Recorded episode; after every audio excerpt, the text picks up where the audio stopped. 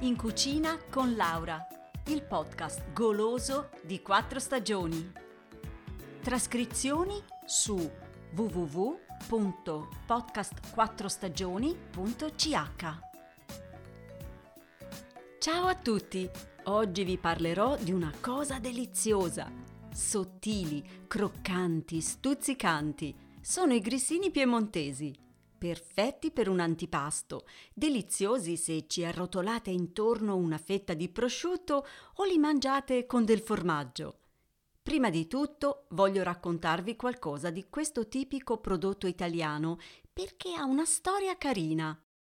Andiamo indietro di tre secoli e mezzo. C'è un bambino di nome Vittorio Amedeo II di Savoia, principe di Piemonte, che ha uno stomaco molto delicato. Nel 1679, allora, il suo medico personale chiede a un fornaio della provincia di Torino di fare un pane diverso dal solito, che il bambino possa digerire senza difficoltà. Il fornaio ci pensa un po' e crea una specie di bastoncino croccante, molto digeribile, che piace subito al piccolo principe. Bella storia, ma sarà vera? In realtà Sembra che i grissini derivino da un pane che esisteva già nel Trecento e che si chiamava grissia. Hm, chi lo sa? Oggi in Piemonte ce ne sono di tanti tipi, sottilissimi oppure grossi, fatti a mano, corti o lunghi, lunghissimi, fino a 80 centimetri. E i piemontesi li consumano in ogni momento del giorno, non solo come antipasto o spuntino a colazione, per esempio, insieme al cappuccino, nei pasti principali spezzettati nelle zuppe o al posto del pane. Allora, avete voglia di prepararli anche voi? Sì? Bene, andiamo in cucina. Prima di tutto gli ingredienti.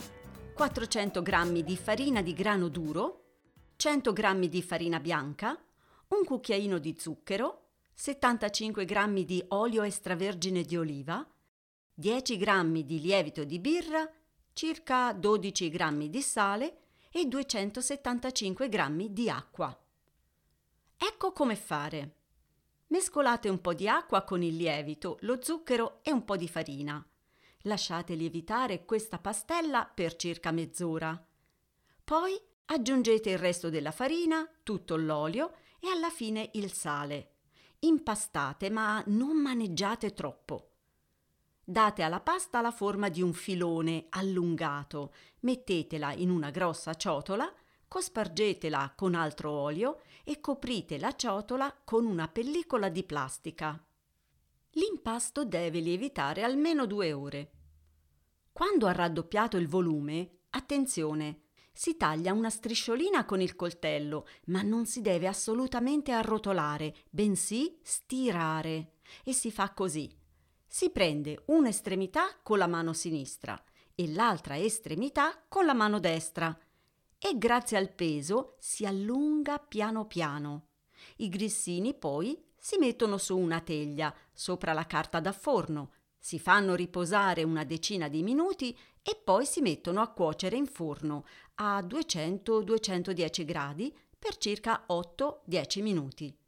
Se volete potete anche girarli per farli dorare bene. E aspettate qualche minuto a mangiarli, non fate i golosi. Hanno bisogno di un po' di tempo per freddarsi e diventare croccanti. E poi buon appetito da Laura e a presto!